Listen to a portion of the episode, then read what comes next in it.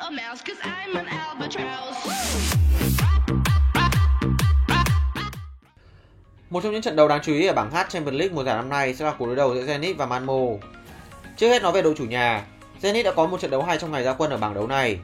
Do vậy trước một đối thủ quá mạnh và đang là nhà đương kim vô địch như Chelsea, câu lạc bộ đến từ nước Nga vẫn phải chấp nhận ra về trắng tay với tỷ số 0-1. Trở lại với giải vô địch quốc gia Nga, Zenit vẫn đang làm tốt với chuỗi phong độ ấn tượng gồm 4 chiến thắng liên tiếp tính ở đấu trường này. Trong đó họ ghi tới 9 bàn và chỉ để thủng lưới hai lần. Bên kia chiến tuyến, Malmo cũng đang ở trong hoàn cảnh tương tự khi thống trị ở giải quốc nội với vị trí nhất bảng sau 21 vòng đấu. Thế nhưng tại đấu trường châu Âu, đội bóng đến từ Thụy Điển đã không thể gây được khó khăn gì cho Juventus ở lượt trận đầu tiên. Kết quả họ bị Juventus đè bẹp với tỷ số 3 bàn không gỡ. Và sau trận thua này, Malmo tạm thời đứng ở vị trí bét bảng với 0 điểm và hiệu số âm 3. Lượt trận đầu tiên dù đều kết thúc với kết quả trắng tay và bị đẩy xuống hai vị trí cuối bảng. Tuy nhiên màn trình diễn của hai đội bóng này vẫn cho thấy sự khác biệt rất lớn. Trong khi đội chủ nhà Zenit đã chơi chắc chắn và ít nhiều có cơ hội nguy hiểm uy hiếp Chelsea, thì Malmo đã chơi khá tệ và họ bị động trong cả trận đấu khi đối đầu với Juventus.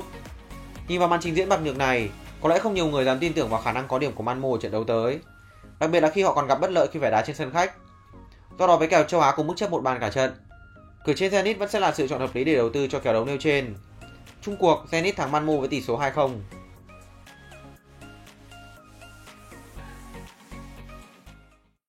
Nhà cái 388bet khuyến mãi, hoàn tiền 125% suốt đời cho người chơi.